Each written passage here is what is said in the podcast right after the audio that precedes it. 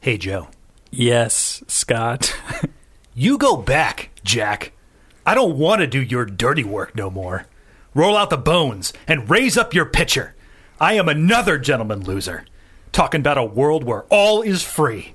Are you gathering up the tears? You know there's fire in the hole. Brooklyn owes the charmer. If you want to get through the years, you turn that heartbeat over again. On episode 11 of Stealing in the Dan! Times are hard, you're afraid to pay the fee. So you find yourself somebody who can do the You job. you worked hard on that, man. I, I appreciate the effort. That was that, you, that was a little little uh, little piece of poetry right there. Oh, thanks, man. I did it just for you. Thanks. Uh, I am Scott Beckett. And I'm I'm Joe McElhaney. And dun dun dun dun. I'm Lauren Serpa. And I'm Josh Wright. We did it! We got guests! What? Yeah. That's right, we classed up the joint. Um, we mentioned last uh, episode that we are here to do a wrap up episode of Can't Buy a Thrill. We've done it. We've done an episode about every track on this album, and now we're here to do a bit of a retrospective. Uh, and we needed an assist, we needed some uh, credibility. Yeah. Yeah. Uh. So we brought in uh, two ringers. Yeah, two uh, musical experts, musical educators, people educated in music, sharing their knowledge with the world. I teach my kids a lot about stealing. Rule number one, stealing it in. Yeah. Yeah. Um, we know Josh and Lauren uh, through our exploits at the Coalition Theater. They performed together as uh, Sweet Sweet Angel Babies. Yep. and Very- in Gossip Badge as well. And in, and in Gossip Badge as well, plug. Um, and, uh, you know, they're super knowledgeable about music. We don't know if they're knowledgeable about Steely Dan yet. To We're be here to find that out, determined, yeah. yeah. But yeah, we're excited. Can I excited ask to have you something real guys. quick? Yeah. Yeah. When you say, do you mean you did a single episode? You did an episode per song? Yes. Whoa. Yes. I can tell you don't listen to the podcast. I was afraid I was giving that out when I was going to ask that, but I also had to know. But I'm going to Yes. start listening today. Like, no, no, you don't have to. We, I specifically uh, said, don't worry if you've never heard, heard Yeah. the pod before. It's not required. Yeah. Yeah. Uh, I, I will say, uh, obviously, our, our rabid dozens and dozens of listeners um, uh, know this, but uh, for your benefit, we don't just talk about um, Steely Dan. So, like on a typical episode, the week before, we would have said, "Hey, next week we're doing Reelin' in the Years." That song makes me think of blah, and then Joe says that song makes me think of blah. Usually a movie, but sometimes a book or a song or something. And so, like we, we always talk about the song and then two other things. cool. We usually only talk about the song for about 20 minutes. Yeah. But our episodes sometimes reach over two hours long. um, yeah.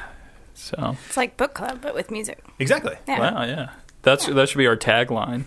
Like, like book club, but with music. Yeah. Lauren Serpa. Yeah. We're going to credit you on the poster. Yeah. So, uh, and with us as always is the stalwart, the faithful, the technically uh, masterful, uh, the man on the ones and twos, producer Dakota. yeah.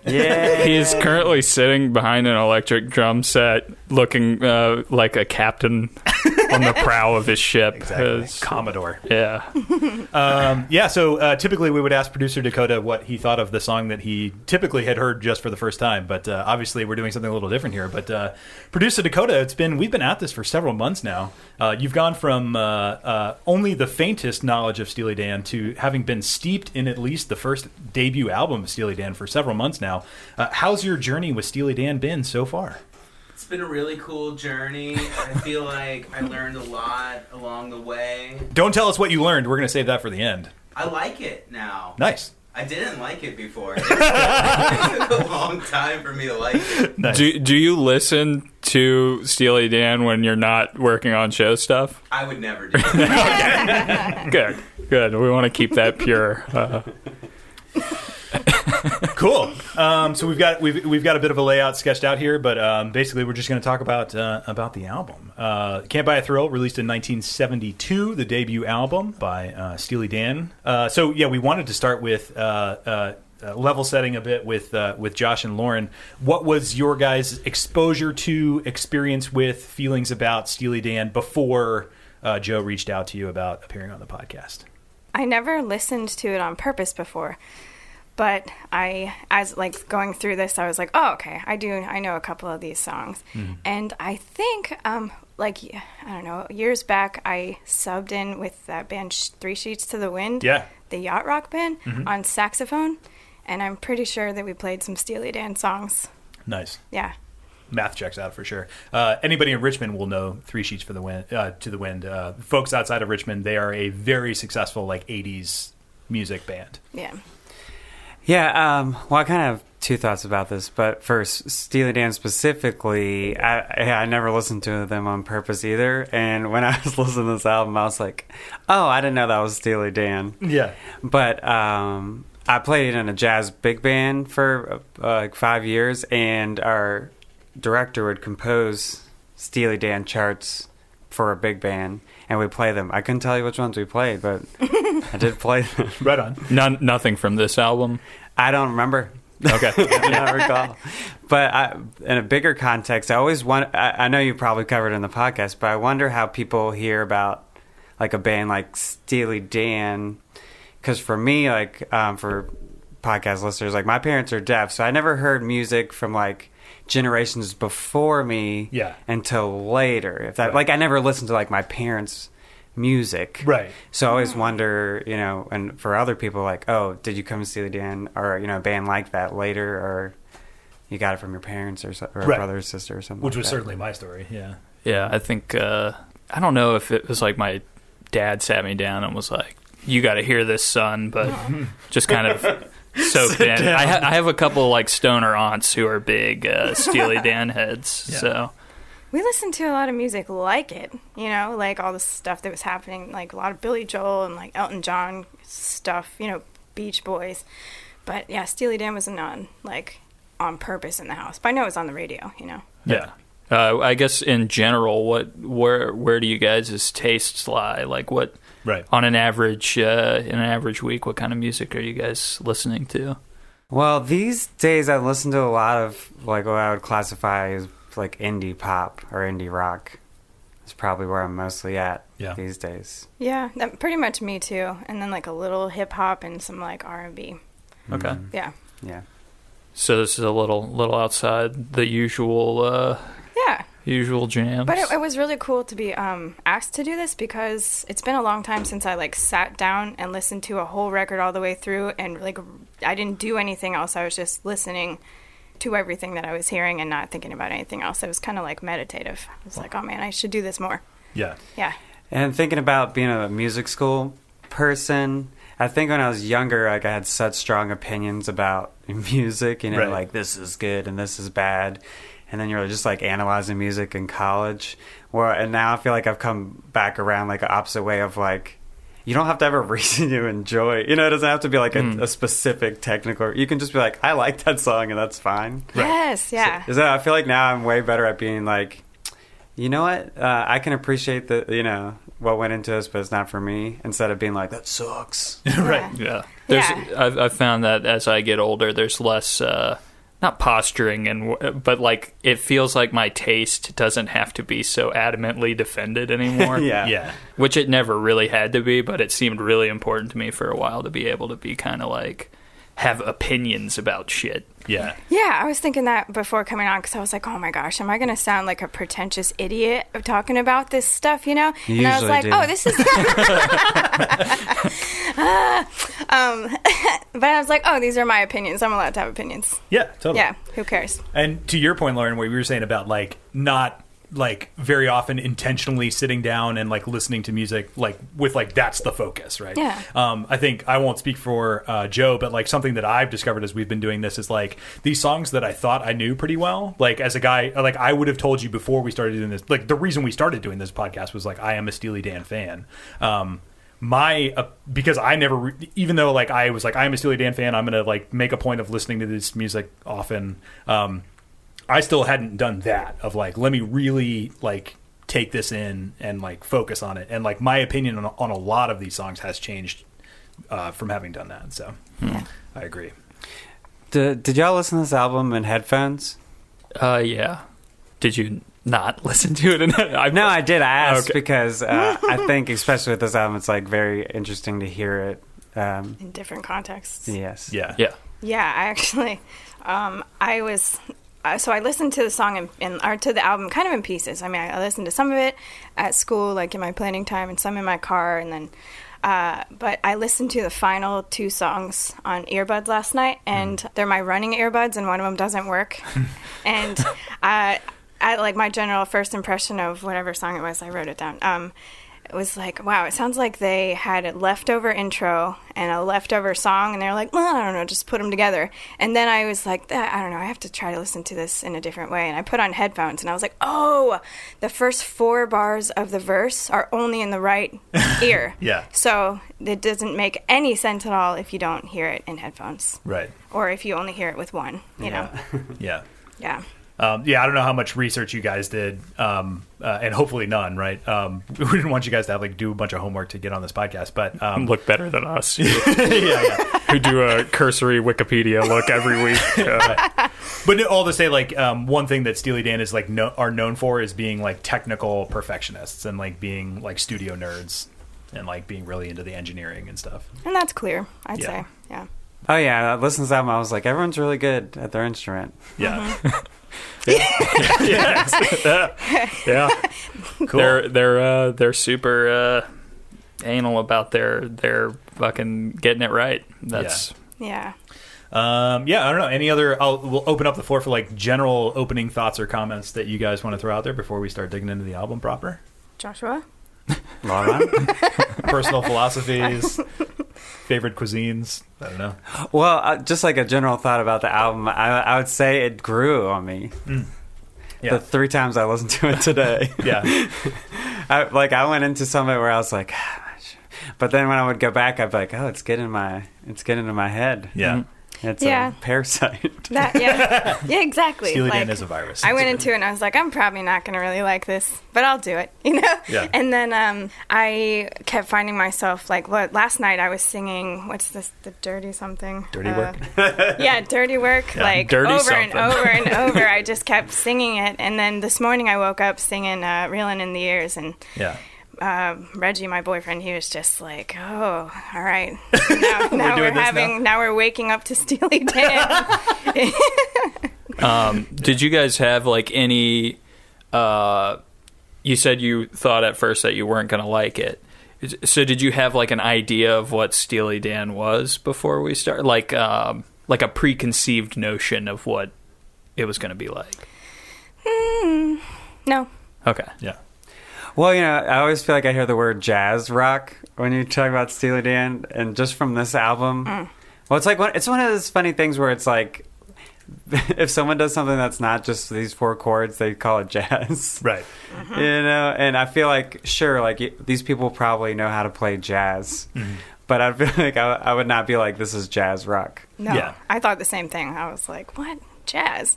Yeah. Well, also because it has like saxophones and stuff, you know, and horns and stuff. Oh, so Yeah. immediately that's jazz. Yeah, Right. Well, yeah, I mean, I guess I'm gonna probably end up being like the defender of the band this episode, which I don't really. It, it doesn't matter. Like you guys, it's totally fine to like not care about Steely Dan, but like I was like, it's true that like even when this album came out, the jazz rock thing was already getting thrown around, but their albums do get progressively jazzier. Like I would say, like before you write them off as like not at all jazzy, like check out some of the later albums. Yeah, they they get uh, they get uh, more. Uh, they move more into that zone Yeah, uh, later on. Yeah, give me an example of a jazz rock song. Like a gen- what's a definitive Uh, Like jazz other rock? than Steely Dan. yes? oh, yeah, that's a great point.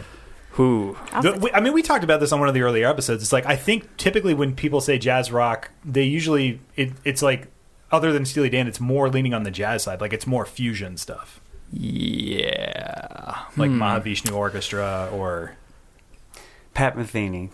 sure, I yeah, don't know. it's jazz. Yeah, but he has some rockish stuff. Okay, right. Well, that's what I'm saying. I'm trying. I don't know what it is. Is what I'm saying. Like, I'm trying to define this for myself. define. Yeah, uh, that's a great and difficult question i to that just I throw don't it know everyone that- on the spot. I mean, it's it, Producer Dakota, what is jazz rock? I mean, it was, I, like I said on, I can't remember which uh, episode we had this discussion, but like my p- posit at the time, which I am completely unqualified uh, musically to justify, is that Steely Dan, and again, this is mostly talking about later stuff, but like Steely Dan is the most successful jazz rock in that like it feels like jazz at times, and it still it feels like rock and roll at times. Like everything else to my ear, like everything else that I hear in that category is like a jazz song with an electric guitar. You know, I, I think a Steely Dan example that just popped in my head, and this is from a later album, uh, is like Your Gold Teeth or something like right? that. Yeah, Uh, or like time out of mind. No, no, not no, time. out- that's not the that's, one I'm that's thinking more of. fun. That sounds familiar. Is, jazz, is jazz rock not fun? Oh no, it, can- it can be if I can think of what the hell it is. Um, uh, from this album, I, I maybe only a fool would be the closest thing. The the fifth track, Do you know that off the top of your head that that's the fifth track? yeah. Yeah. Um, we do, we do. It's song by song. Oh, That's right. I will say at the top that going into like I was like, oh, I have to listen to Can't Buy a Thrill, which used to be like no big deal. I'll listen to Can't Buy a Thrill. I was kind of dreading going and listening to it after like going song by song through it. We've spent a lot of time with these songs. At this Yeah, um, Yeah, I don't know what the jazziest. I don't. know I don't know what I would call the jazziest song on this one. Like maybe "Do It Again" or, well, yeah, if I- Fire in the Hole. uh, Some of the piano, like when the band kind of Oh yeah. yeah. That clunky piano at the beginning. yeah. There's there's a jazz touch there, ragtimey. I liked that. Well, I feel like "Do It Again" is one of the. Well, this is my jazz person coming out, where it's Yeah. like, oh, oh, oh, jazz, Josh, Jazzy right? Josh is this is coming what out. Jazzy this is what- Josh. this is what we want. We want we want jazz person Josh to come out. yeah, yeah. Well, like "Do It Again" has that Latin American, you know, like music influence Mm-hmm. Right. into it, and I'm like, they just lump that into jazz, which you know, jazz groups Right. do play that, but it's like, is yeah. So is it jazz rock? Is it Latin American influenced Yeah, yeah, fair. And like, rock? yeah, same thing. Because like only a fool would say that is really like bossa nova. It's not like jazz. Yeah, as soon as I said Yeah. it, I was like, I kind of was like, oh, that's that's, that's why I said that. Jazzy. Yeah, I mean, Stan Getz did a famous bossa nova record. Like, yeah, yeah, oh yeah, it's like intertwined. Well, right? With I mean, jazz, like the yeah. borders are very fuzzy, but yeah. yeah. Yeah, cool. Well, we're we're already sort of getting into it, so like, uh, uh, let's let's officially declare our intentions. So, um, starting with general impressions. Oh, I, when you said declare our intentions, I was like, I think I want to be a better person. Just in I general. like to Still meditate January. more. Yeah, yeah. My life journey is to define jazz rock. Well, we're off to a God, I good hope start, that's I not guess. true because I spent a lot of time with you. yeah, cool. Um, so uh, ma- we'll uh, we'll start with our guests. We'll be polite hosts. Uh, does anybody feel adamant or about going first or second? Lauren, Josh. Um, I, I I loved. There are so many like fun vocal harmonies that I really liked, and I found myself singing along a lot. You know, because there's a lot of repetition in the songs. So you know, by the end, I was singing along, and um, I loved a lot of the the horn involvement in there. That was fun. I kind of giggled at some of the percussion stuff. You know, like. Uh, uh, what song were we just talking about? There's like "Do It Again." There's like this uh, wind chime. It sounds like it's in someone's hand. yes, you know what I'm it's talking like about. they dropped it. Well, it's like yeah, or like they don't want it to make too much sound, and they're like, oh no, no, you weren't supposed to make any sound. Well, actually, that's kind of nice. So they're just like crunching around in their hand or something, you know. And it happens a few times. So I'm like, oh, they wanted that. I mean, Yeah, it's of very. course they Im- I wanted feel like done. it was very improv where they were like, did it once by accident, and then they're like, I gotta do it again. And there's like a little like kabasa chick, chick, chick, like solo section later, you know. And I was, I don't know, that's I'm particularly attuned to that Yeah. because of Is that a music joke? No, it wasn't supposed to be. You know, I don't think in puns or anything. So generally, fun, kind of fun, kind of interesting. Kind of fun, kind of interesting. Couple songs I, you know, was like, ah, these are fine. But Yeah. yeah, generally, it was it was enjoyable. Yeah. Yeah, I'm like a girl on the exact same page as Lauren, where again, I grew on me. Like that, I listened to it. I was like, this is fine. Yeah. And then the more I listened to it, there was things I found that I was like, oh, I really like this about the bit. You know, like again, I was yeah, I really like the harmonies. I love vocal harmonies, Yep. and that you can tell they spend a lot of time thinking about those. Mm-hmm. And I really like the electric guit- the guitar player a lot, Yeah. and that's one of my primary in- instruments is guitar. And I have to differ with you there because by by like the sixth song, I was like, so much whiny guitar, you know. And then like piano would happen, I'd be like, oh, piano. Nice. Well, so I was annoyed by the piano. I think I just prefer. I don't know. I- Maybe I just prefer the sound of a piano over like a. Yeah. Just the way it's just like. I don't know. Something about So uh, the it. piano just- sounds Oh, like was it meow, meow, the meow, the meow. solos like Yes, like just- yeah uh, like I, I wrote several times in my notes, like, oh great, another guitar solo. And then I was like, oh, wait, what a great guitar solo. Here comes the piano solo that I don't want to listen to. and these are our opinions. yeah. uh, it, it's worth noting that uh, Steely Dan is two guys I mean there are other obviously I looked it up other on Wikipedia, so I would know. Oh, a, a lot of other people in the band, but uh, Donald Fagen, the guy who sings on most of the tracks and everything, he's a, uh a piano player, keyboardist, and then uh, the other guy's a bass player, and then they have a couple different guitarists on the album that, uh, like, mostly at this point, I guess they were a band. Um, later on, they just have like session guitar. Like every song on the album will have different people playing on it. Uh, Although, right, the interesting, like even at this point, they had session players. There was like a core five or six, which included two guitar players, Denny Diaz and Jeff uh, Skunk Baxter. Um, but then, even then, like the solos on, or at least the the big solo on "Reeling in the Years" is Elliot Randall, who was a hitman.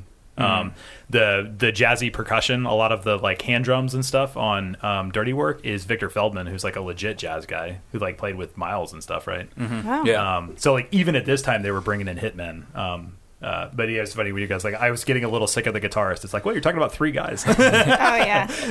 but like there is there is i noticed like listening back to the album i was like oh they're really like Yeah. there's there's a structure to the songs where it's like every song is going to culminate in Yep. a solo Yep. um which I is know. i guess at the time that was Well, that's not weird in general. Yeah. Yeah. Yeah. But sometimes it's like uh, uh, another guitar, you know. There's one song that had like four different piano tracks on it at the same time. I was like, well, all right, we got four different things going on with this piano. do, do you remember which song it was Uh, Nah, I can't remember. It might have been uh, "Do It Again" or "Dirty Work" or one of those. okay But oh yeah, but thinking about like the form of the songs, Yeah. I think that's what made it hard for me at first to listen to this as a whole album was that they all are pretty much the same Yeah. form of like its verse, Intro, chorus, verse, yeah. you know, oh, yeah, always a piano intro or, and then there's some guitar riffs a- later that I was like, all right, all right, um, but it would always be you know verse, chorus, verse, and then probably a solo. And how many tracks? Ten. Yeah. yep, Eight out of the ten fade out yep. have fade outs. Yeah, no, I I know. noticed that because I was like, they just were jamming and they didn't have into the song, and they were like, we got to fade it out. Yeah. i never uh, never noticed that um yeah. Just shit. vamping again. Yeah, uh, I was I gonna say. Well, I was gonna say um, it's funny. Like I was having that same thought. I, like as I was digesting the album as a whole, finally after going through song by song, I was like, oh yeah, like there really is like a guitar solo in every song. I was like, well, except for Fire in the Hole, and I was like, nope, there's a pedal steel solo. a really good pedal steel solo Yeah, in, yeah, in totally. my book but it's interesting to hear you say that like um, the album like the songs kind of blur together right because i i guess because we looked at each one track by track in isolation i almost like my impression when i listened to the whole album again was like like this is less an album than a collection of songs Yeah. like I, I like looked at other albums that came out in 1972 that I like, and it's like Ziggy Stardust, uh, uh, Cans, E.G. Bamyasi, uh, Miles Davis is on the corner, the first Roxy Music album. They all feel like albums to me, where it's like this is an atmosphere, this is a vibe, and like there may be variety in the songs, but it's all this like main thing. Um, it's almost like going to a place. like a theme kind of. Yeah, and th- with this, like, I think that I hear "Do It Again," and I'm like, I'm trying to listen to the album like I don't know what's gonna happen, Right. But I'm like, oh, this has got kind of like a lurid vibe. This is gonna be like, oh, it's like atmospheric. This is gonna be a mood album, Yeah. and then like the mood keeps shifting for me, and it's like I.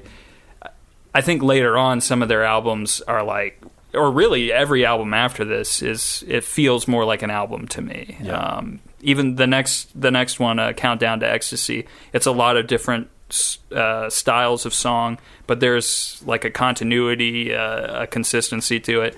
This feels more like a hodgepodge to me. Yeah. So I I almost think of it as like they're trying out all these different styles, but I guess like the structures of the songs are so similar um, that I can see it like sounding a bit samey. Yeah. Um, but yeah, I don't know. That's that's my like overall thesis on the album is it's it's a collection of songs. It's Yeah, it feels like a group of guys like throwing everything they got against the wall and seeing Yeah. what sticks. Well, I think that's what what when I got to enjoy it more was when I listened to the whole thing, and then like I was like, well, I kind of like these songs. I'm listening to these two songs, and then I was like, I think that's what made me like it more when I like narrowed in more than trying to you know just listen to the whole thing. I was like, what is it about these two songs that sticks out to me? Um, so yeah, I totally agree with you. You know, thinking it sounds like a collection of songs. Right.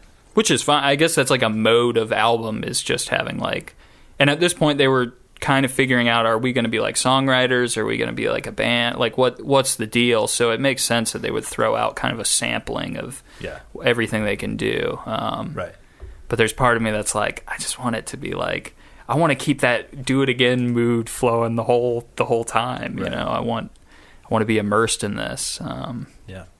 Word. Um, yeah. So uh, gonna move on to uh, uh, best and worst oh yeah, yeah. Favorite favorite tracks. favorite tracks, least favorite tracks. Oh yeah, I found uh, I found which one has the. It I said ten keyboards. It's in dirty work. Okay. Yeah, because I guess there's like, the like an organ and a piano and you know Yeah. synthesizer and well that's the one that uh, like fa- like that was the one that you, you th- thought it said nausea organ but it turned out it was actually some specific reference to a Oh no, that was uh, that was do it again. yeah that's right oh yeah yeah, yeah, yeah. I guess there is a lot. Like, I don't think of that song as like cluttered by a lot of instrumentation, but I guess there is a lot going on in it. Uh, yeah, Well, um, I know this is a tangent when we're about to switch over. No. But I mean, I think because they're so good, they're like obviously really good studio musicians. Yeah. And whoever, how they recorded it is like so well done.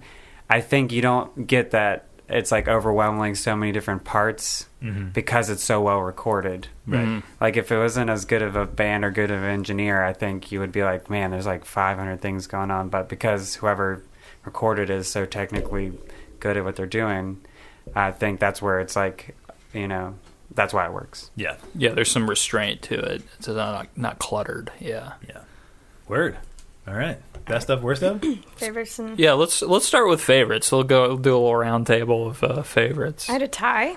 oh yeah.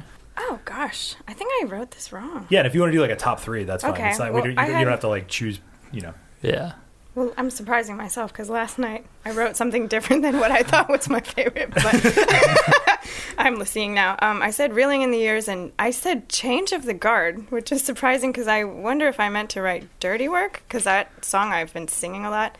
I've been singing both of those, but I I guess last night I really enjoyed Change of the Guard. right on What are my notes over there on Change of the Guard? Oh, I just said it's such a happy sounding song. I like the keys at the beginning. There's like the little tambourine spicing it up. There's some fun Spicy bass stuff in tambourine. there. I know. Well, you know, I live, I live with my house is full of tambourine all the time. yeah If you listen, you can hear it. It's the laughter in the street. It's the And I, oh, I said I actually really liked this energetic guitar solo. This is my favorite guitar solo on this tra- this whole album. oh wow I think. And um, I just said it sounds like a soundtrack for a joyful moment in your day. touche Yeah, Josh. Well, Faves. what I wrote about changing guard doesn't stick with me. Yeah. I think that was our verdict at the Uh, episode. We're completely opposite here. Well, I will say I was I had that like uh, younger me be come out and be like I don't want it to be one of the singles that's my favorite. I want to find a new one. know. I like but reeling in the year is is, is, is my favorite. Are you reeling in the years? Stowing away the time? Are you gathering up the tears? So my least favorite. and- well, Oh, well, we'll go. We'll go do least Oh, favorite sorry, sorry, next. yeah, Yeah, yeah. But also, um, Kings really grew on me. At first, I didn't. me and josh are gonna be buds Yeah. At, at first, I was like, I don't know if I like this song. There's one rhyme in it that bugs me, but other than that, What is it? Well, Richard and Pitcher. We sing the last of good King Richard. Bring out the past. His name lives on and on.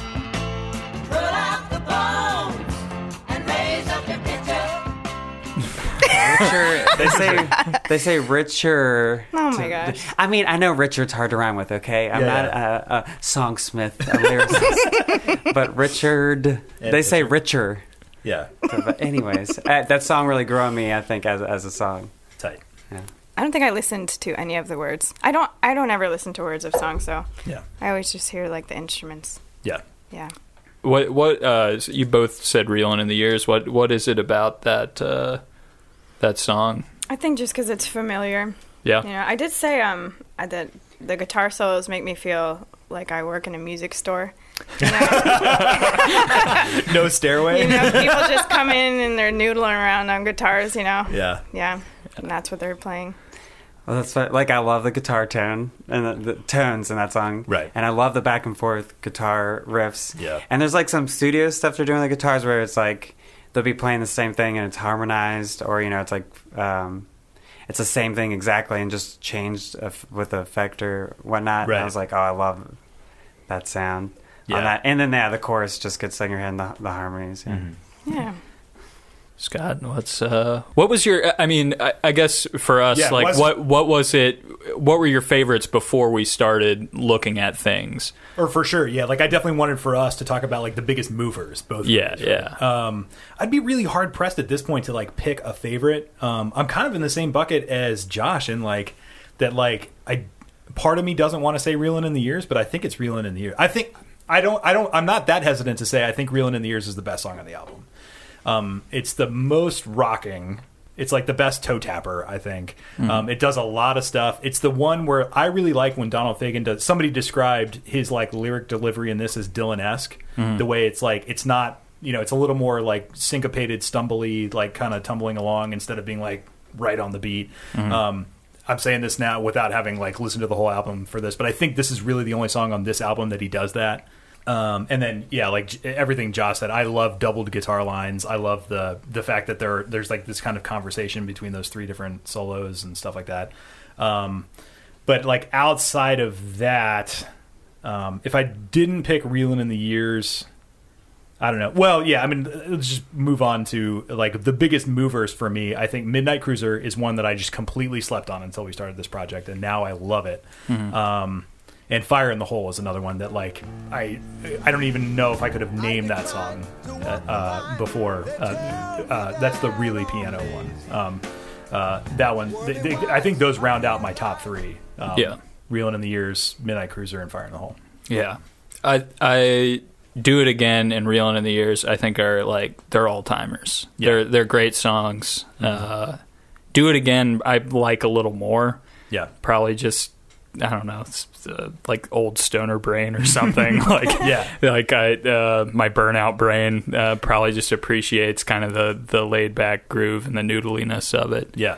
Um, and I really love that electric sitar solo. Uh, Right. But uh, yeah, I think Midnight Cruiser is my is my sleeper hit. Most, Uh, most improved. yeah, and, and Fire in the Hole too. Like that that one, it's a better song than Midnight Cruiser. I think just on every uh, objective level, but like Midnight Cruiser, uh, uh, I have a soft spot for it. I have a soft spot for the kind of slack ass vocals Yeah. and. Uh, just the the sounds and the mood and that, that snap in it, you know, like the little like.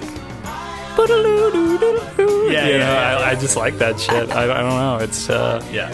that's my. Uh, if, if I had to rescue one other than the, the two singles, that that's what I'd uh, pull out of the Camp I Thrill Fire is is Midnight Cruiser. Totally. Yeah. Right on. All right. Let's let's let's br- let's bring the what, what do you got? Well, oh, and I was Midnight Cruiser. I wrote. Um, this is where Right, Josh right. tells us we're idiots. This No, is no, no, actually no. objectively a bad song. No, and you're no, no, done no. with it. I, I did not write anything bad about it, but I was wondering what uh, "drive me to Harlem" or "somewhere the same" means. yes. Yeah. A great question. Um, yeah, I, I, I, it's been a while since uh, I remember our uh, takes on this episode. I don't know if we talked about that lyric specifically, but um, yeah, I really don't know. Yeah, we both had like a sort of a. Re- I mean, I don't think there's a right answer on this. Like Steely Dan in general tends to make their lyrics, if not cryptic, then at least like very open to interpretation. It's not like there's a there's a couple of songs where it's like they're literally recounting something that actually happened, but for the most part, it's like very impressionistic. So it's not like there's a right answer, but I think like my take on it was just like it sounds like a guy that sees somebody on a corner that they haven't seen for years, and you know, like they're both kind of like down on their luck, you know, knock around guys but there's like a sort of a um, there's a pleasure in the familiarity you know even though it's like you know it, may- we may be down on our luck but at least we're in it together and i don't know Yeah, just off the top of my head, the the best I can think of is uh, just like take me take me to like a place where I can just kind of disappear or like yeah I don't know, like uh, I guess there is no place like Harlem is the Right, thing, like, yeah. but uh, I don't know. Um, that's that's my take is is take me somewhere where I can kind of just like forget my troubles or or uh, be anonymous or although I'm I, s- I- I assume the speaker of the song is white and I don't know if they would be anonymous in Harlem, Right. but uh, you know they would probably stick out. yeah Let's Are you- are let's you rain the hate. satisfied with Let's that? let's The hate ones. yeah. What, uh, onto the dark side The I hate- would- I like how you weren't even like not the ones you don't like, the ones you hate. okay, I don't mean hate. Uh, The ones we don't like. Um, uh, mine are a tie for Midnight Cruiser, and only a fool would say that. oh, I- yeah, and I said, um, another one I'm real fond of. "Shucks, man, you like this band a lot, though." So it's true a world become one of salads and sun. Only a fool would say that. this remind I don't know, only a fool would say that. That reminded me of just like being inside on a rainy day as a kid. I was just like, I wrote uh, just another boring song. I said, I wonder if they were like, let's put the two boring songs in the middle. reverse tentpole Yeah, and then what's the other one? Midnight Cruiser. I saw. I said the, his voice reminded me of Cat Stevens here, which I thought was interesting. Who I go back and forth about liking. yeah, And it just says least favorite song, another guitar line, repetitive verses, boring. Damn, yeah. Wrote. that's funny like i totally agree with you on only a fool would say that that it sounds like a rainy day song but that sounds super appealing to me Yeah. yeah I, I, I, I'm interested. Like to me, that's a sunny song. I don't, I don't know. Uh, I guess this, uh, like when you're uh, matching music to weather, everybody is it's extremely subjective. Well, I didn't start when I said that. I was actually thinking of a specific time when I was like f- six years old, and I had a friend over, and my dad was like playing music in the house, and I was like, I was, "That was a good day," but as the song went on, I was like, "I'm bored," and I was like, "Rain, d- rainy days when you have to be forced to stay, and they can be boring." And then I was like, "God, guitars, more." I don't know. yeah, it, it just wasn't for me. yeah What's I guess can we do a digression on what everybody's like go-to rainy day stuff is? Ooh, like what it what it, it's raining outside it's a sunday it's uh it's the middle of fall it's kind of cold outside what are we listening to I do have one, but I need to look look I at it know, real I quick. I'm gonna know. look real quick. yeah yeah There was something I listened to recently and on a rainy day, and it, I was like, this, this I'm always going to listen to on rainy days, and Hmm. I cannot think of what it was. it's supposed to rain later today you gotta figure it out quick I don't have so There's much no time. There's oh no my time. gosh. i can go um, Shoot. I- this I mean this will be like sound kind of basic, but um, uh, kind of blue I think is like a great like Sure. quiet time record because it's Yeah, like yeah. quiet but intense. Yeah. Um, the last like co- like the last like year we talked about this on another episode, but like a last year or so I've been listening to a lot of Bill Evans. That's great. yeah oh yeah Uh, rainy that's day good music. snow music too Yeah. yeah And then just because Light you s- snow. and then just because you said Sunday, also the Sundays, the like the Mm. Scottish band, um, their big what's their big song? Um, sing it give us a couple bars yeah. Um, it's that. It's that da da da of a terrible year that makes my eyes go wide.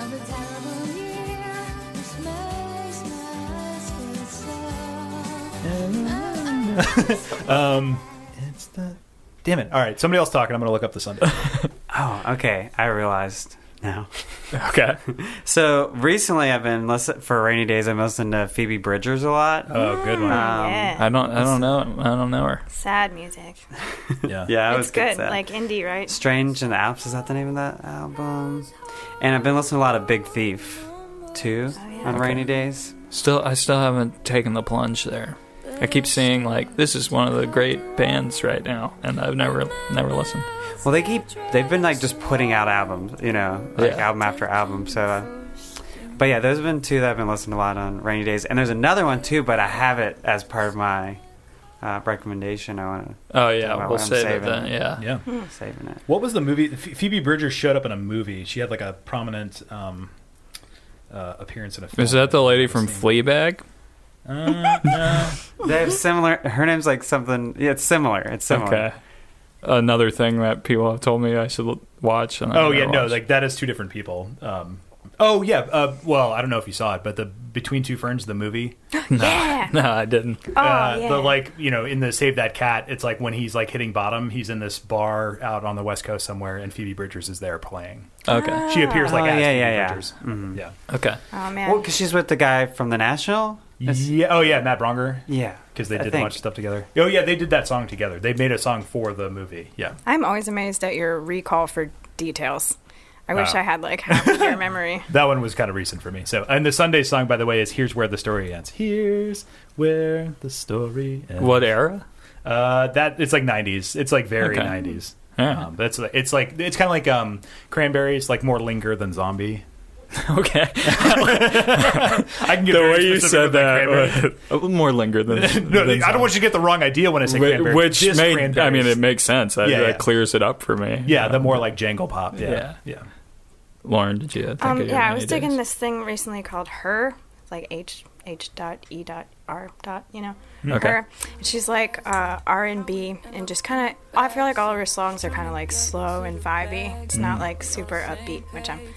I feel like I'm usually seeking to like pump myself up to be about to do something. Yeah. But she's kind of like just chilling on a rainy day Okay. Yeah. lately. Yeah, or like what's the um like the one I listen to a lot like when I'm working, but it's also like great like rainy day music. Um and it's uh kind of basic, but like um that like um lo-fi downbeat hip hop, like the The Oh, YouTube the one with, videos, fantastic. like the, Oh, yeah. the anime. Yeah, um, yeah. yeah. the just tapping your pencil. All, yeah. It's raining outside in the Yeah, yeah, I know. animation. Yeah, you know? exactly. It's it's it's almost too on the nose. but Yeah. No, that's good. yeah. Sweet. What were we talking about? Well, we were about to talk about the songs that we, that- or at least. we that- did. yeah, I just like- kicked the table. I hope I didn't fuck the mics up. Oh no, yeah. Lauren gave us hers. Lauren said "Midnight Cruiser" and only a fool would say that. Yep. yeah. Yeah. Um, yeah. Oh, it's my turn. Yeah. Uh, my least favorite is the Brooklyn. What is it? Brooklyn knows the The Charmer and Charmer Remy. and Remy. Yeah. Uh, there's a shaker in it. It's on the left ear, and it's just like. Not pretty. And I was like, I hate this. And it's like, it really, it's a, I wrote, it's really bugging me. There's enough salt on that steak. All right, Salt Bay, calm down. And like, I'm telling you, like, uh, if I, if it wasn't for that, if it wasn't for that shaker, I would just be like, you know what, the sun doesn't really affect me either way. Yeah. But once I noticed it, it really was like, I can't get this shaker out of my ear, and I have to listen to the left ear. That's awesome. Um, but I'd say that one didn't really stick. You know, I was just like, there's nothing about this that, like, the melody doesn't really stick in my head. Yeah. And I would say my second, which I didn't dislike because it didn't have the shaker, but it was Change of the Guard. Yeah. But I did like the bass in that one, though. I wrote. Yeah. Yeah. I like the, actually, I like a lot of the bass in this album. I was like, man, I'm killing it. Yeah. you saying the shaker thing uh, brought to mind one time I was at a friend's house in college and we had uh, taken some s- substances and we were watching television and Cheers was on. And uh, Cheers, great. Sh- everybody loves Cheers, right? Yeah. Yeah. I was watching it and I noticed that in the background of the episode, there's bar noise playing.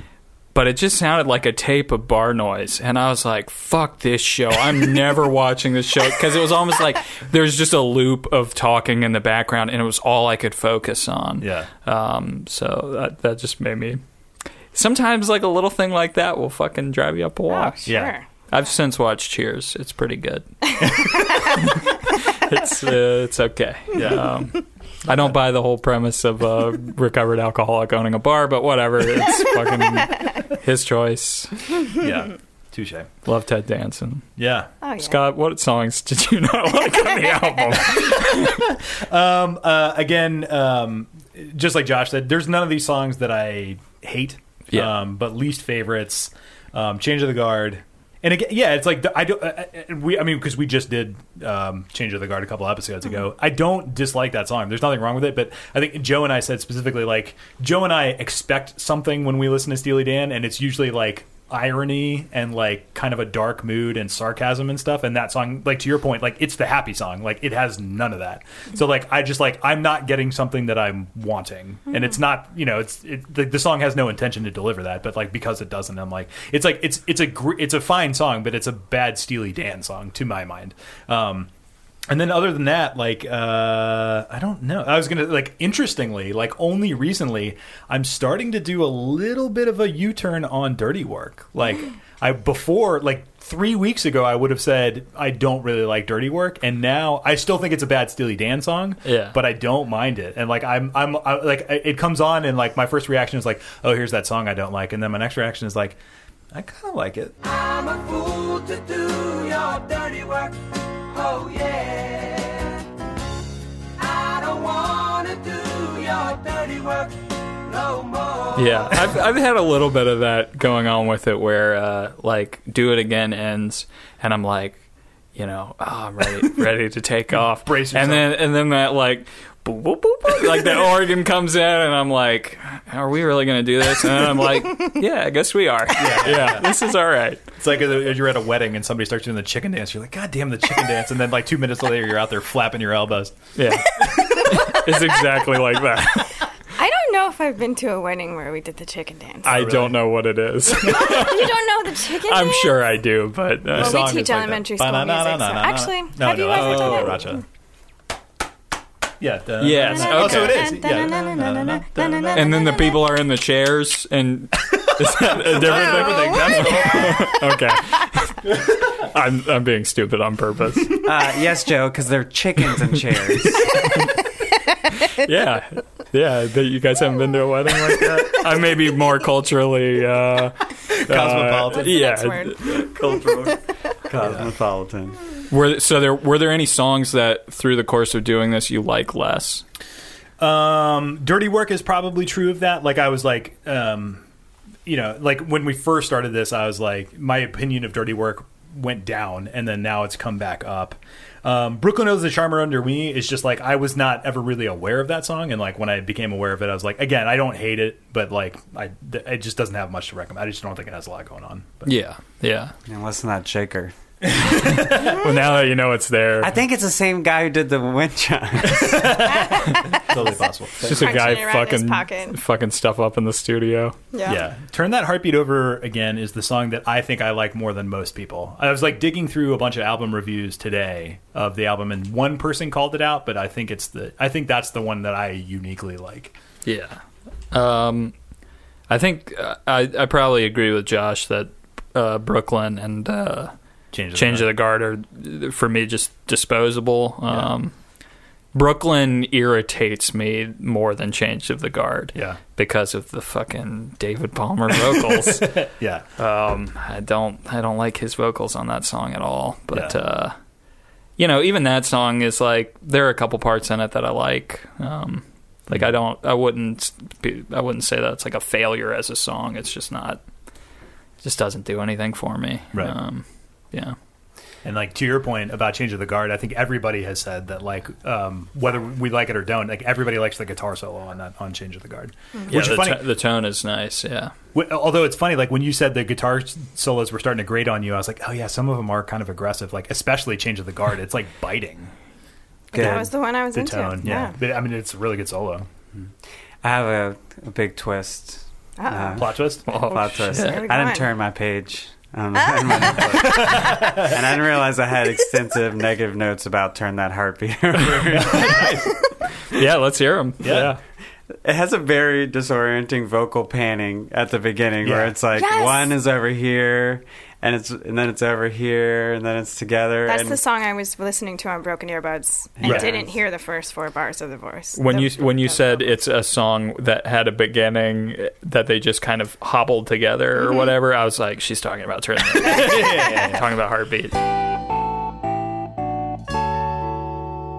With stocking face, I bought or gone. The plan was set, the plan was done. yeah, and I wrote, "Oh, there's no fade out in this one. Cool." And then I was like, ah, "Fucking wind chimes." That's how they end it. That's how they end it. Because I was like, "Oh, they're actually ending it," and then I was like, Yeah, yeah, tinkle. Um, That that to me is the most albumy thing on the album is that "Do It Again" has wind chimes in the beginning, and then uh, "Turn That Heartbeat Over Again" to close the album. The wind, ch- it's like you walked through the curtain again, you know. The, Right. the, uh, and that's that to me is like it was like we need to unify this collection of songs into an album. I know we'll put wind chimes at the beginning and wind chimes at the end, and it'll feel like a cohesive whole. Yeah. yeah. Um, and that song has that little like kabasa section in the middle, the solo section. "Sing it for us."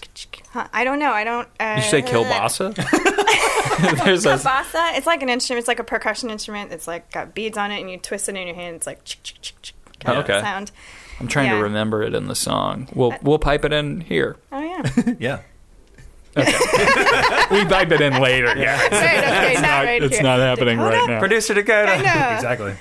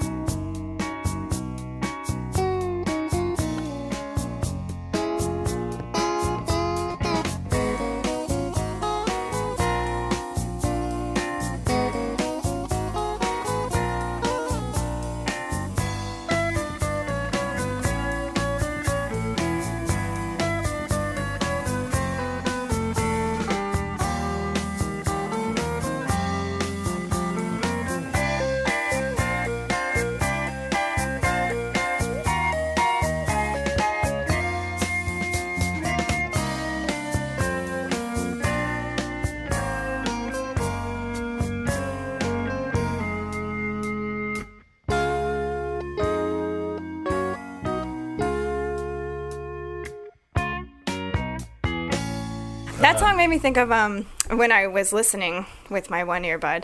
Uh, it made me think of I think I don't want to call out a Richmond restaurant, but there was one Richmond restaurant that I love that had like Oh. We're gonna one, fill it in right here. one side of your he- your ears was in one side of the restaurant, and the other side of your ears was in the other side of the restaurant. So.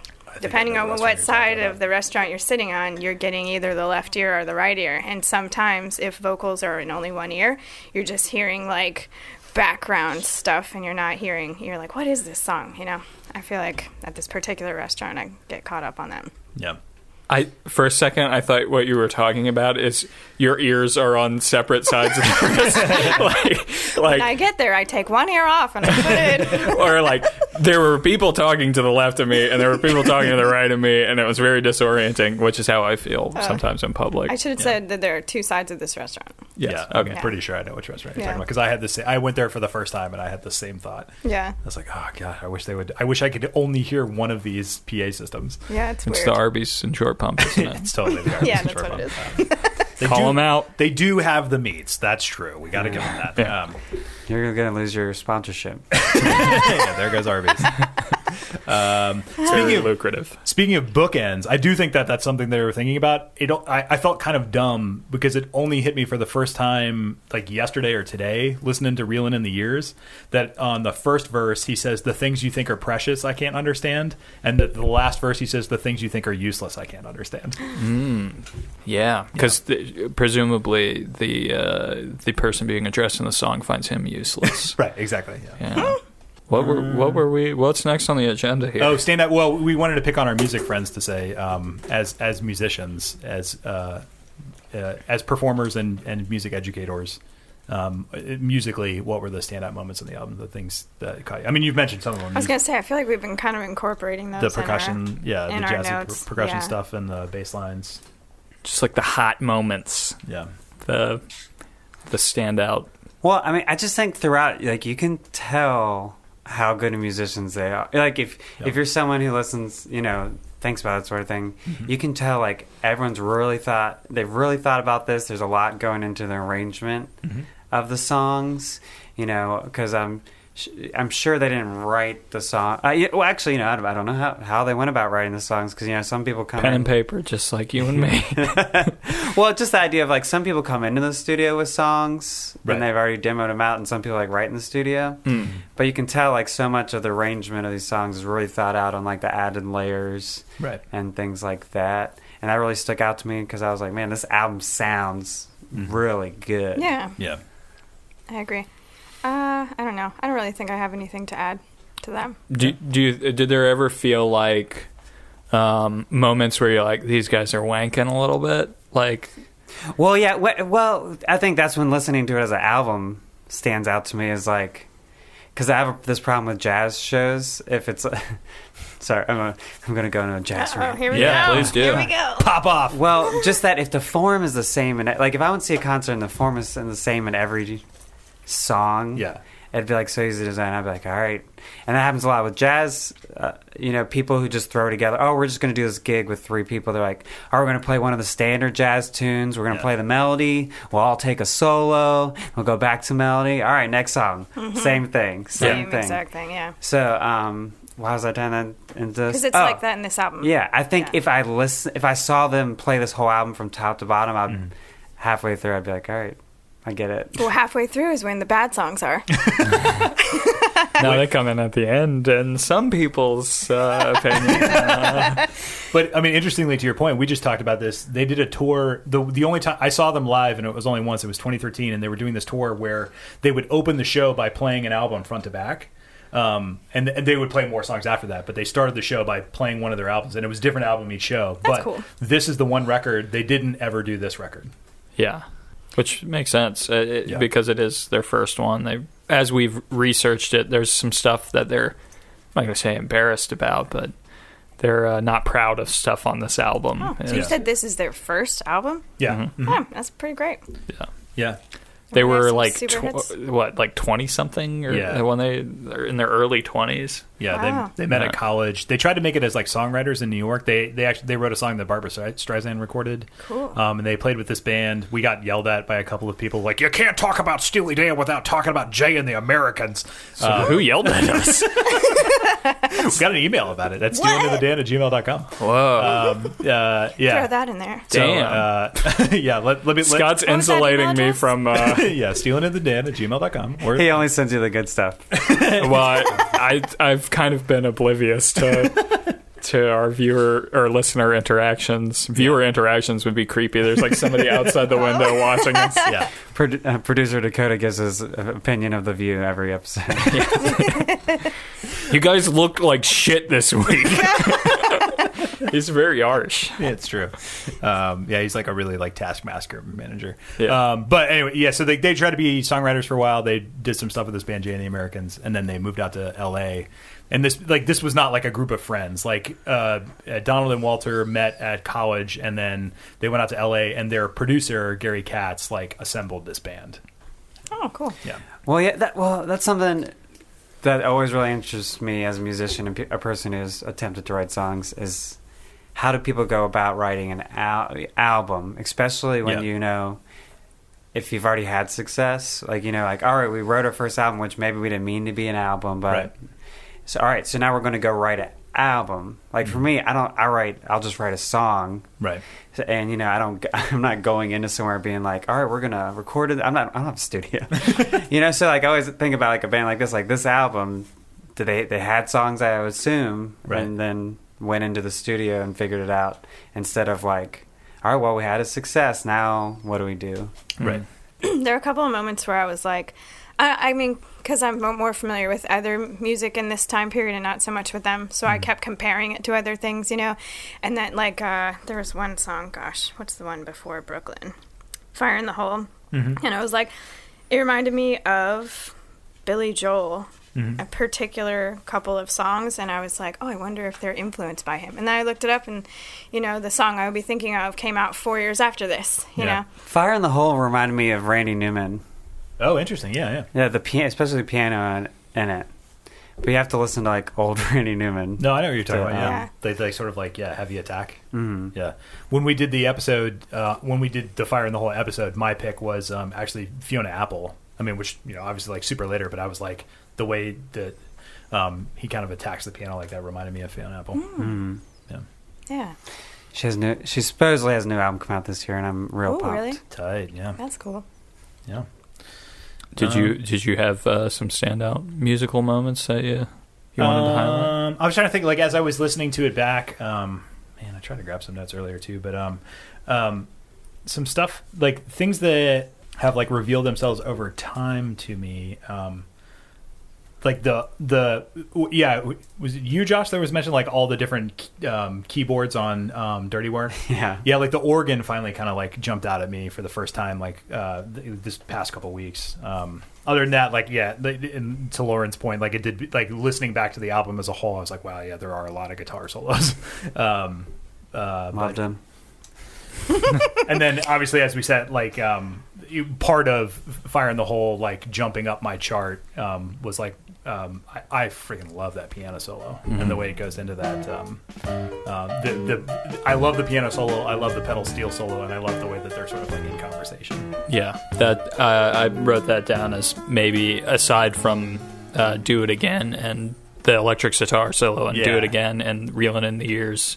I wish You I know. could recall that. I'm not thinking of electric sitar in my head right now. yeah it's we- it's weird it's like it, until you it, until you like sit down to capture it it like disappears because it's it it seems like it should be like to your point about like the engineering is so good like it's it seems like it it should be it shouldn't work in that song like to your point like that song is so laid back and cool and that electric sitar solo is like fiery Yeah, and like uh, spiky. yeah Which song is it? The the very first one, Ah. "Do It Again." Oh, okay.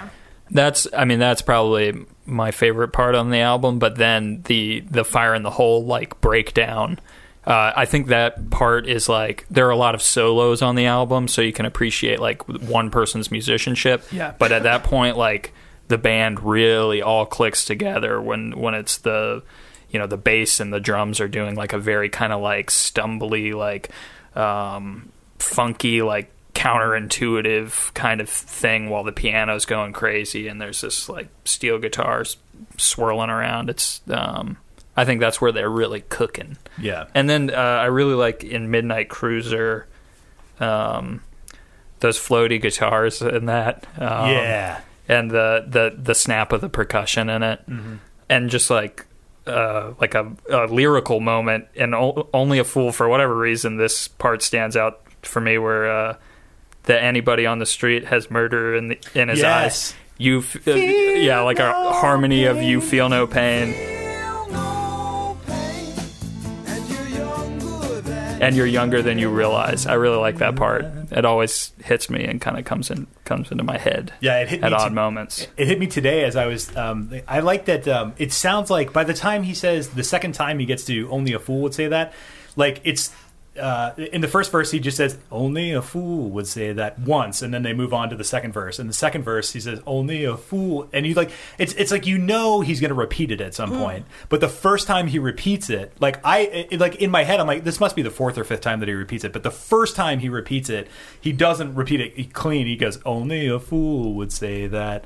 Only a fool." It's, Yeah. it, I mean, it reminded me, especially since we were doing the show with you guys. It's like it's kind of an improv thing. He, he doesn't do A to B. He does A to C. He's like, you know, I'm going to repeat it. So like, let's all assume that I've repeated it three times, and like now here's the shift. You know. Yeah.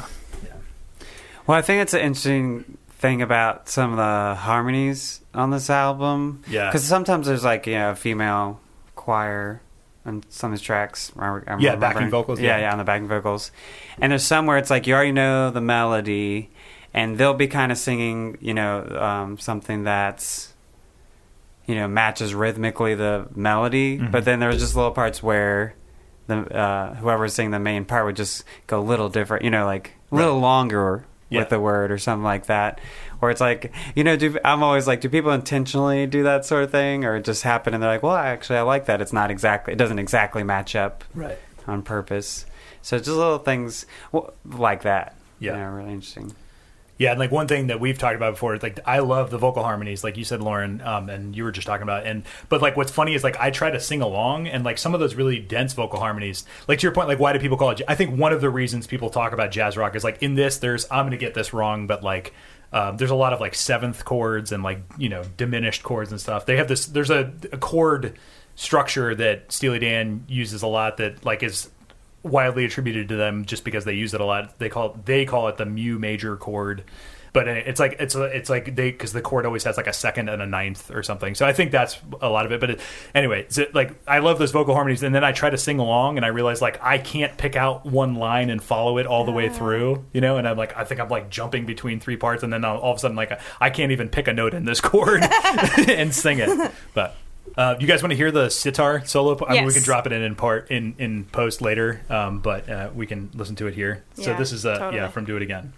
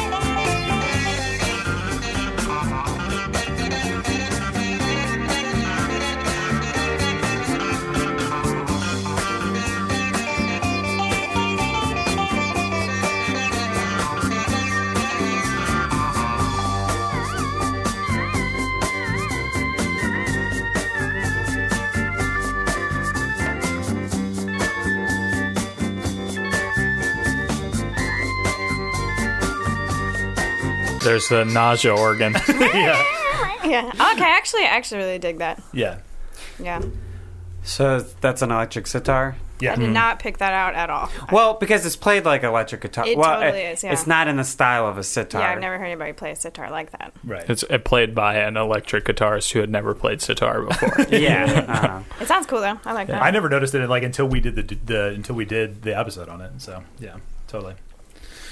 there were Cool. a few I meant to like look up the instrumentation of, and I just kind of, I didn't get to it. Yeah, that one just just listening back now and kind of thinking you're talking about um, Joe is like I didn't really think about that as like kind of s- psychedelic influence, but kind of just listen to that. It's like it's a big vamp the whole time, and have that kind of sound kind of made me think about that. You know, more of like a psychedelic. There's like that Latin American influence, but also kind of reminds me of the you know, psychedelic kind of music. yeah, totally. Yeah. Which uh, I don't know if that vibe rides on the rest of the album. Maybe that's No. why I, I uh, my listening tends towards like psych, so that that's probably why I like do it again most. Yeah. You know, I mean, like to the bookend thing, I think it comes back a little bit in "Turn That Heartbeat Over Again," or I think they're going for something kind of psychedelic. It's the wind chimes. But, it yeah. says goddamn. Crunch, chimes. crunch, crunch. Word. Any final thoughts on the album? Closing guys? thoughts? This was, I don't know, this was fun. Yeah. Yeah. Do you think you would ever reach for this album again? Not the I would whole add a thing. song to a playlist. Yeah. Yeah. Yeah. Yeah, Yeah, it's fine if the answer is no. That's okay.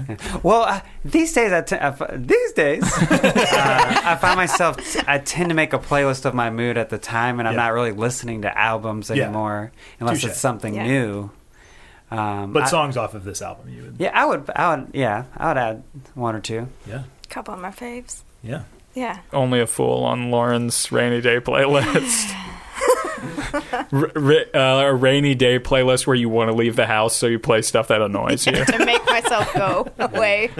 Touche. I would like come up to your house and hear you play. I'm like, Lauren's not in a good mood. Um, That's how you know. Yeah. Yeah. Word. Um, was it- I, I spent some time just like looking through reviews, so I, I picked out a, just a couple of uh, uh, things that, that, that caught my eye. Um, this is from the All Music review by Stephen T- uh, Thomas Erlewine, which is probably from a while ago, but not contemporaneous with the release of the album. Uh, he says, in an attempt to appeal to a wide audience, Becker and Fagan tempted their wild, uh, tempered their wildest impulses with mainstream pop techniques, which I do think is true. Like this is the pop, the most pop Steely Dan record. Yeah. Uh, Pitchfork, as you, I think you were the one that teed us off, or no, somebody said that Pitchfork recently re-reviewed a bunch of, um, like literally just last year. Uh, so Sasha Geffen, writing for Pitchfork, uh, who gave this album in 2019 an 8.6. Uh, they were so skeptical of rock music, they ended up gilding it, breaking it down, and piecing it back together strangely enough for it to approach perfection um, sounded reasonable to me. I just thought this was interesting. This is contemporaneous. This is the Ro- the Rolling Stone review from 1972 when it came out. James Isaac, "Can't Buy a Thrill." The title, of course, was lifted from a line in Dylan's "It Takes a Lot to Laugh, It Takes a Train to Cry." Is distinguished by three top level cuts and scattered moments of inspiration, but there are those instances of Steely, there are those instances of Steely Dan coming on like a limp dildo. Too bad. Great title. Oh. Whoa. Well, I mean, the dildo thing is be- Okay, Stay this away was down a there. question I had. I was just gonna ask because Yeah. I um I a coworker asked me what I was doing this weekend or something, and I was like, oh, I'm actually gonna be on a podcast about Steely Dan. Yeah. And this person loves Steely Dan. Yeah. Like spent time this week playing with friends on guitar Steely Dan stuff, and they're like, oh, but do you know what their name comes from? Mm-hmm. Yeah. Dildos. I was like, I did not know that. What? Uh, yeah. oh, So I mean, the, um, do you, are you, do you know the William S. Burroughs book Naked Lunch? It was like written in the fifties or sixties. Yeah. sixties. I do not. Um, so I mean, it's a book written. William S. Burroughs was like a famous writer, but he's also famously a heroin addict. And the story, as he tells it, which is you know probably a little embellished, is that he you know fell into a heroin binge and came out of it ten years later in this apartment, and he was surrounded by notebooks that had his writing in it that he didn't remember, and it was Naked Lunch. Um, but uh, in, and Naked Lunch is just like a sci-fi novel. Uh, It's a wild ride.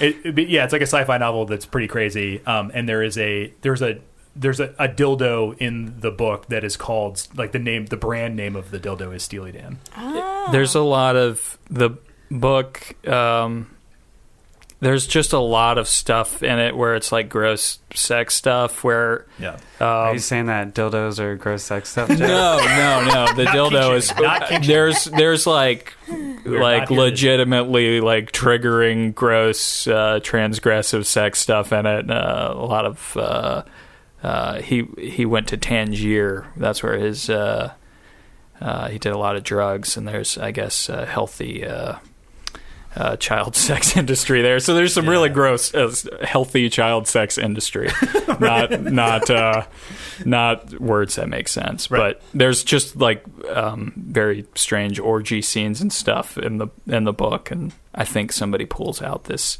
this sentient dildo, a dildo that has a personality and uh, is alive. Um, Yeah, they don't have the whole clip here, but they did accept this at the beginning of the Rolling Stone review. Uh, so this is from Naked Lunch. Mary is strapping on a rubber penis.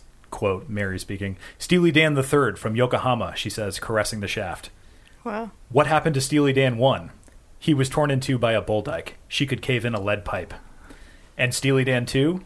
Chewed to bits by a famished Candiro in the upper baboon's asshole. And don't say we this time. so it's a weird book, yeah. very weird. Joe review. Yeah. It's a weird book. It is. There's a line from the uh, Robert Christgau review that I like. Um, this is contemporary when it came out. He says, Think of the Dan as the first post boogie band. The beat swings more than it blasts or blisters. The chord changes defy our primitive subconscious expectations, and the lyrics underline their own difficulty, as well as the difficulty of the reality to which they refer, with arbitrary personal illusions, most of which are ruses. Which Yeah. I think like sums sums up kind of the vibe. Yeah. Um, That's a better version. I, the last one that I have is this one from the BBC, written in 2010, but like very similar. Um, Paul Lester, 2010 for the BBC.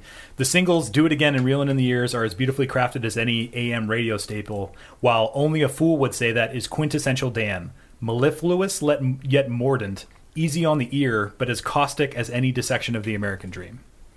wow. Yeah, So this band isn't just a good listen; they're important guys. they're ta they're dismantling the American dream. yeah. And what more could you ask Yeah. from Oh, and art? tons of people love them. They have like a, s- I mean, Forever. at this point, like small but very passionate fan base. Yeah. I mean, I hear the words Steely Dan several times a year. You know? Any anytime I tell somebody that I do this podcast, they're like, "Oh, Steely Dan." Let me tell you about the summer of '76. Yeah. Nobody's ever said that to me, but talking to.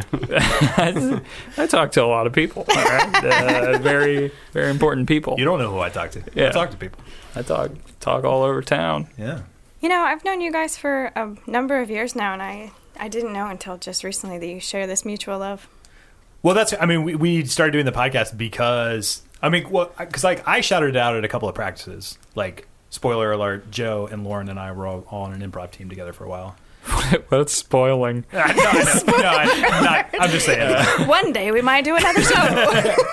someday it's going to be a trivia question and you're going to win a lot of prizes I Yep. don't know. um, but uh, so i think it was like public knowledge that i like steely dan right and then I was very closeted about my Steely Dan love. but he sent he he like he sent me a paris review article that was like it was like a i mean it came out like a, two years ago but it was a recent thing about steely dan and i was like oh you like steely dan let's do a podcast wow, cool.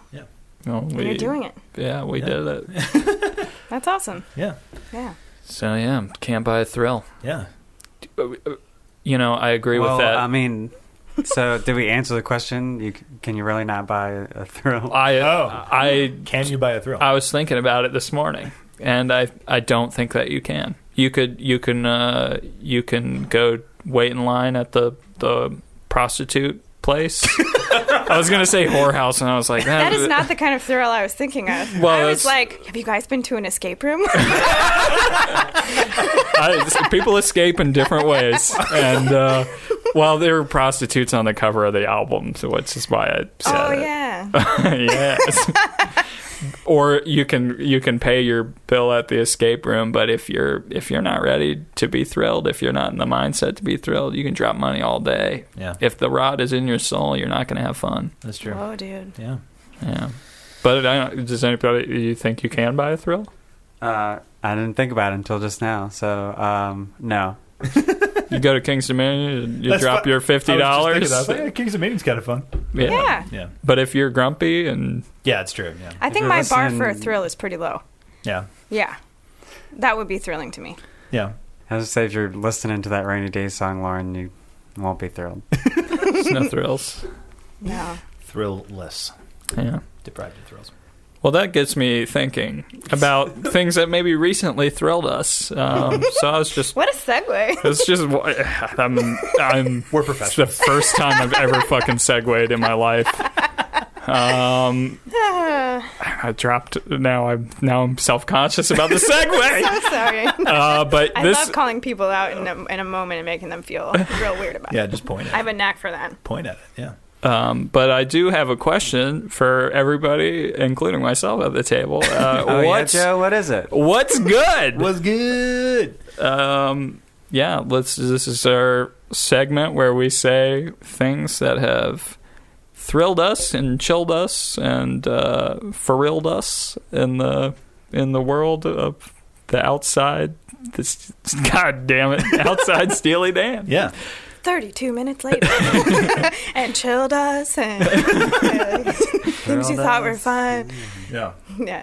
You know. Um, well, yeah. Since you uh, said things that thrilled and chilled us, I'll start with my uh, uh, was good this week. Um, uh, on Wednesday, we got to see. Um, I still don't know what the deal with like the wide release of this is, but Wednesday, like one night only at uh, Movieland um, Boulevard Square here in Richmond, um, they showed Color Out of Space, um, uh, 2020 film uh, directed by. Um, oh my gosh, I freaking lost it. Richard Taylor, Stanley. Sta Richard Stanley. Yeah, Richard- Hat, hat, cool hat aficionado. exactly. Uh, yeah, directed by Richard Stanley, starring um, Nicolas Cage, and ad- and an adaptation of the uh, H.P. Lovecraft story, The Color with a U, Out of Space. Um, and I thought it was really cool. Um, I, I didn't really know the Richard Stanley story before seeing the movie, but my friend, who's like a big horror movie buff, um, was the impetus behind us going. He was all fired up. Um, and, you know, I subsequently, like, I had heard some of it in passing. Um, that So Richard Stanley was like a promising director in the 80s made some interesting short films and stuff and then made a, a feature um, hardware in the early 90s um, that got a lot of attention um, and then got tasked with uh, the Island of Doctor Moreau, uh, and he was fired one week into production, and John Frankenheimer took over, um, and then he sort of had like a long uh, quiet period, and he did some shorts and stuff. Um, so this is his first, I think, his first feature film. Um, or at least major release um, in a long time, uh, and I thought it was really good. Uh, I think it's really hard to do Lovecraft on film, like cosmic horror on without the racism. right which is true and like important th- th- that's a great note that like this movie like not only uh, omits the racism but like counteracts it um uh, it's, it's a little bit more progressive casting and stuff like that um but uh because it, it's like it's adapted to the modern era it, it's not set in the the era that the story is set in it's it, like takes place today i think it's really hard to do cosmic horror um on screen and i thought this did a really good really good job of it You said it was one night only.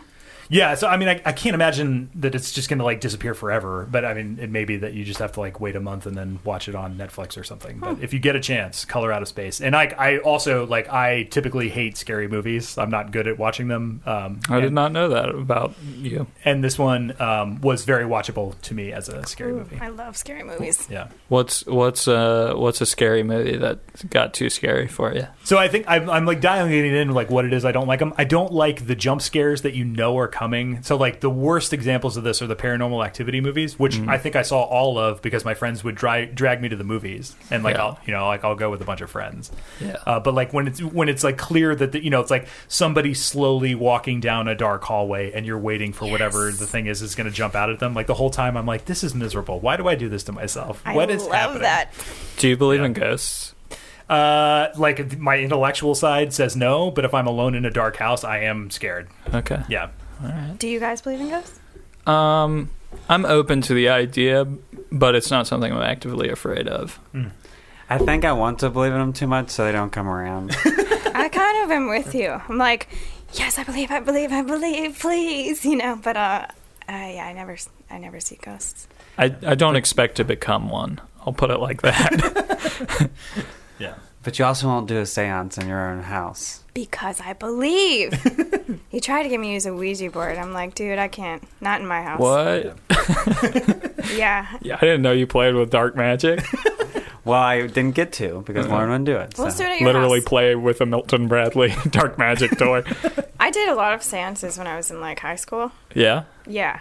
And Inspired by just Uh, well, it started with a birthday party that I went to, and my friend's mom's insisted that we that's how we were going to celebrate it was like a halloween themed birthday party we did a seance and nothing really happened but i cool was like mom.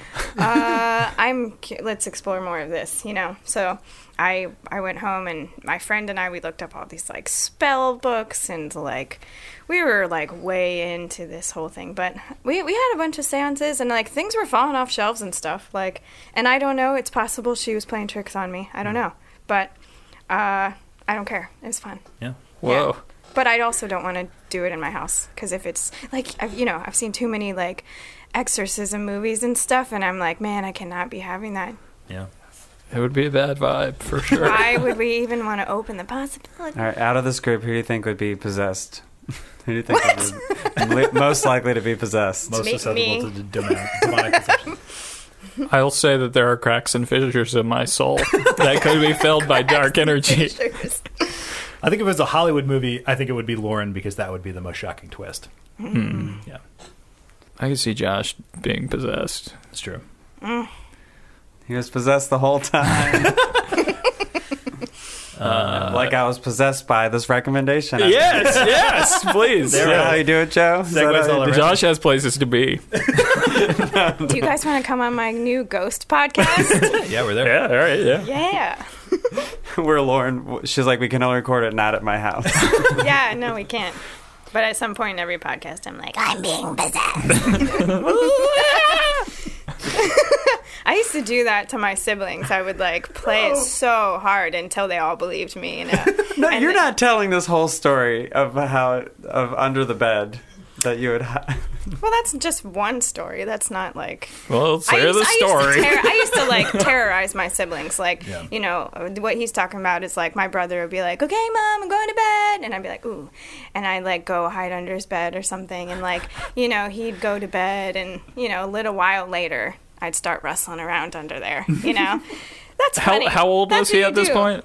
How old was he? I don't know. Eh, between seven and ten. Okay. Yeah. It's like that could be dangerous when the brother is a little older. Oh no, just a time where you can like psychologically damage him, but he's Yeah, not bigger yeah. than me yet. Yeah, yeah. You know. Perfect. I was I was hiding all over the house. We we would be watching scary movies in the the room that had a TV in my house had a door to the backyard, and I'd be like, I'm gonna go get some popcorn, guys, and they're like, cool, and I would just exit the house and go around to the back and like watch through the window until like something really scary was happening, and then like run through the door screaming. You know, I, I loved that part of childhood. Nice. Yeah. Josh, uh, did you have a recommendation? Yeah, Uh, just or like, what, uh, what, what's been good lately? Uh, what's been good? Well, I, I'm really excited about something, which made me think of um, a previous album. But I don't know if any of y'all have ever listened to Andy Schauf before, Yeah. or Schauf, Andy Schauf. Yes. So uh, th- you were talking about at- atmospheric albums. He has this one called The Party, which is all about being at a party, but it's like exactly opposite of what you think a party would sound like. It's kind of like the social anxiety of a party, but it's like Uh-huh. a really chill album. So it's Andy Schauf, The Party, but he just put out a new How, album. how do you spell that? A N D Y. S H A U F. I, I meant party.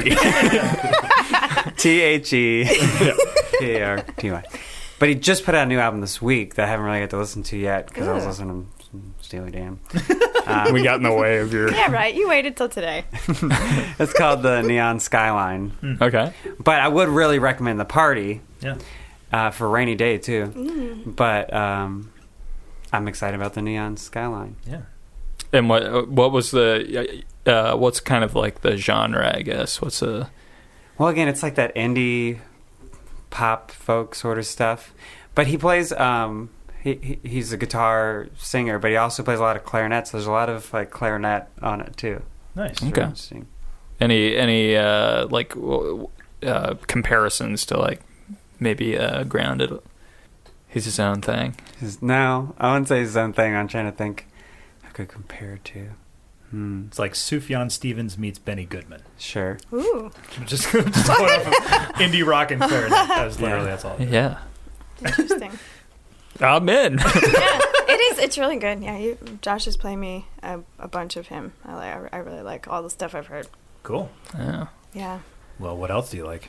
What else am I liking? Other than, I've- other than si- now that you've aged out of sibling abuse. Yeah. Um. I don't know if I'd say that. But we just don't get together as much as we used to. Oh, I thought you meant the abuse part. You're like, I wouldn't call it abuse Eh, on on air. It's it's character building. Listen, Let's when be you're the honest. oldest sibling, you deserve some perks after all the taking care of everyone. Yeah.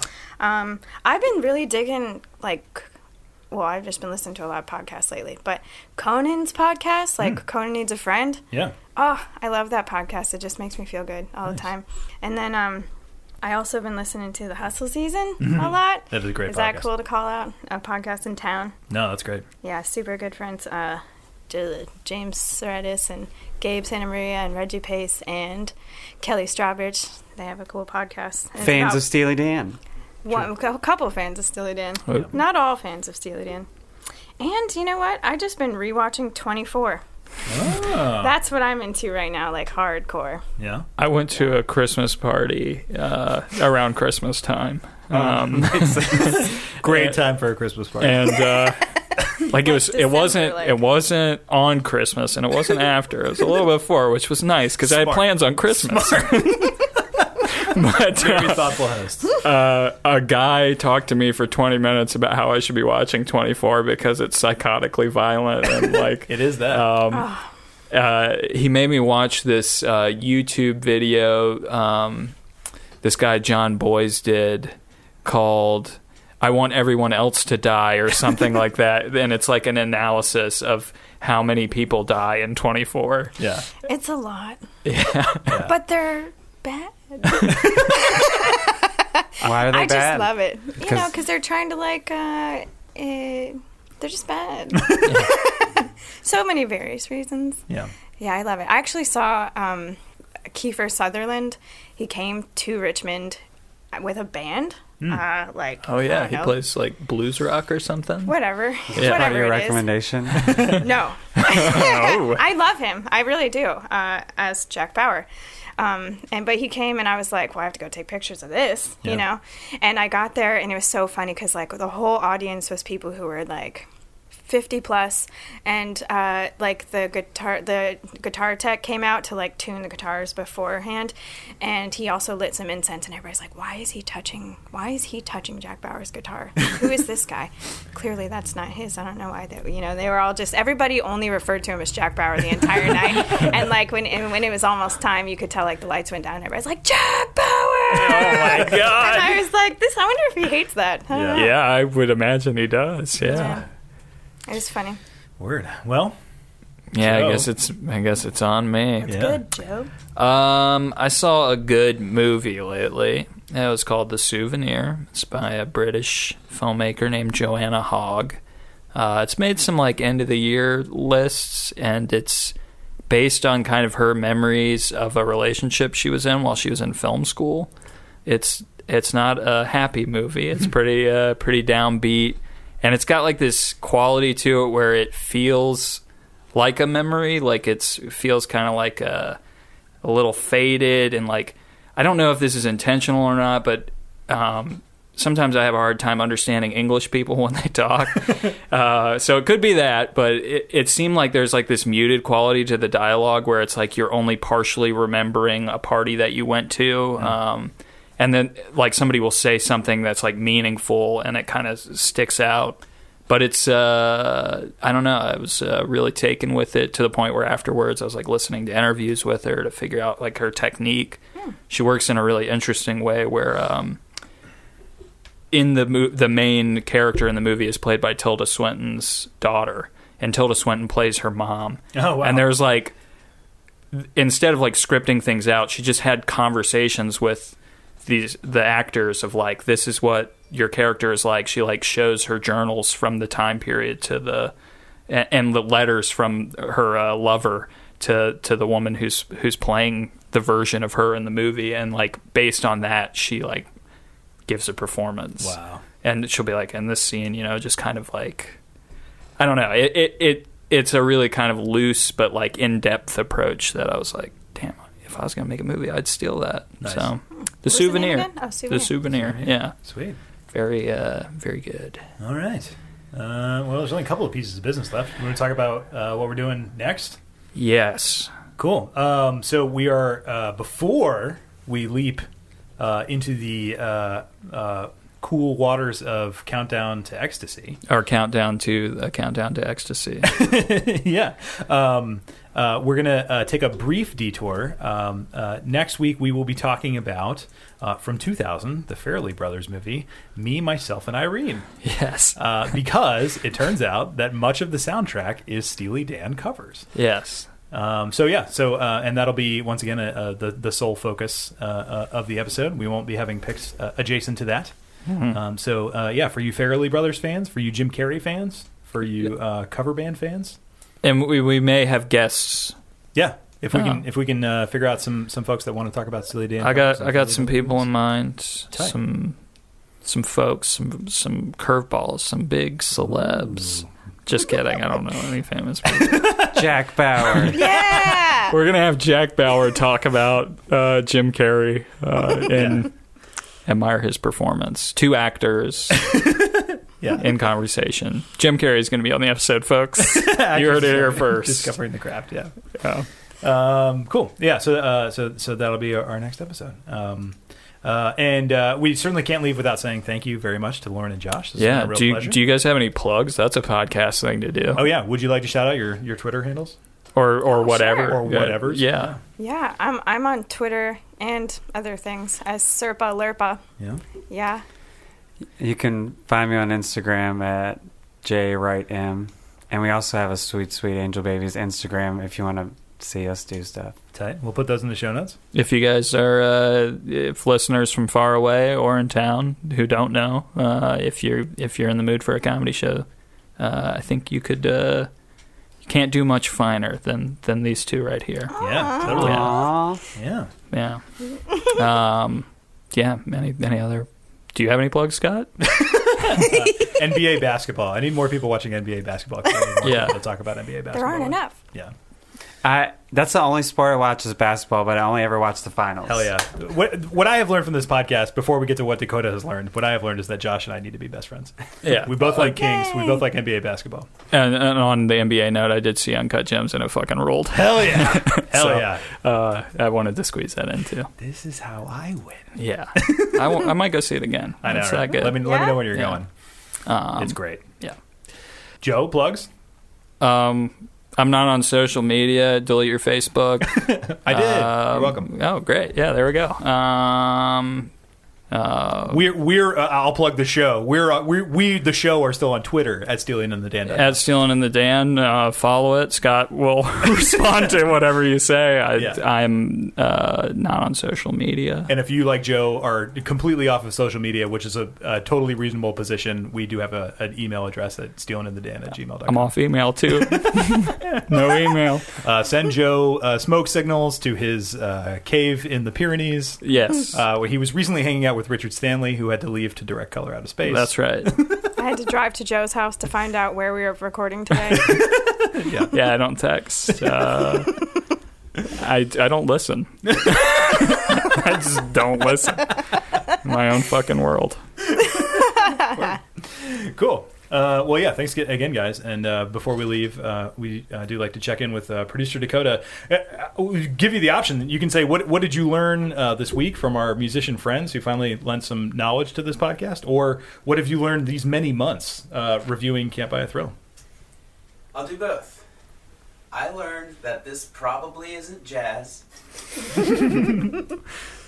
and most of all, over the time that we've been doing the podcast, I've learned that Steely Dan is two guys Steely and Dan.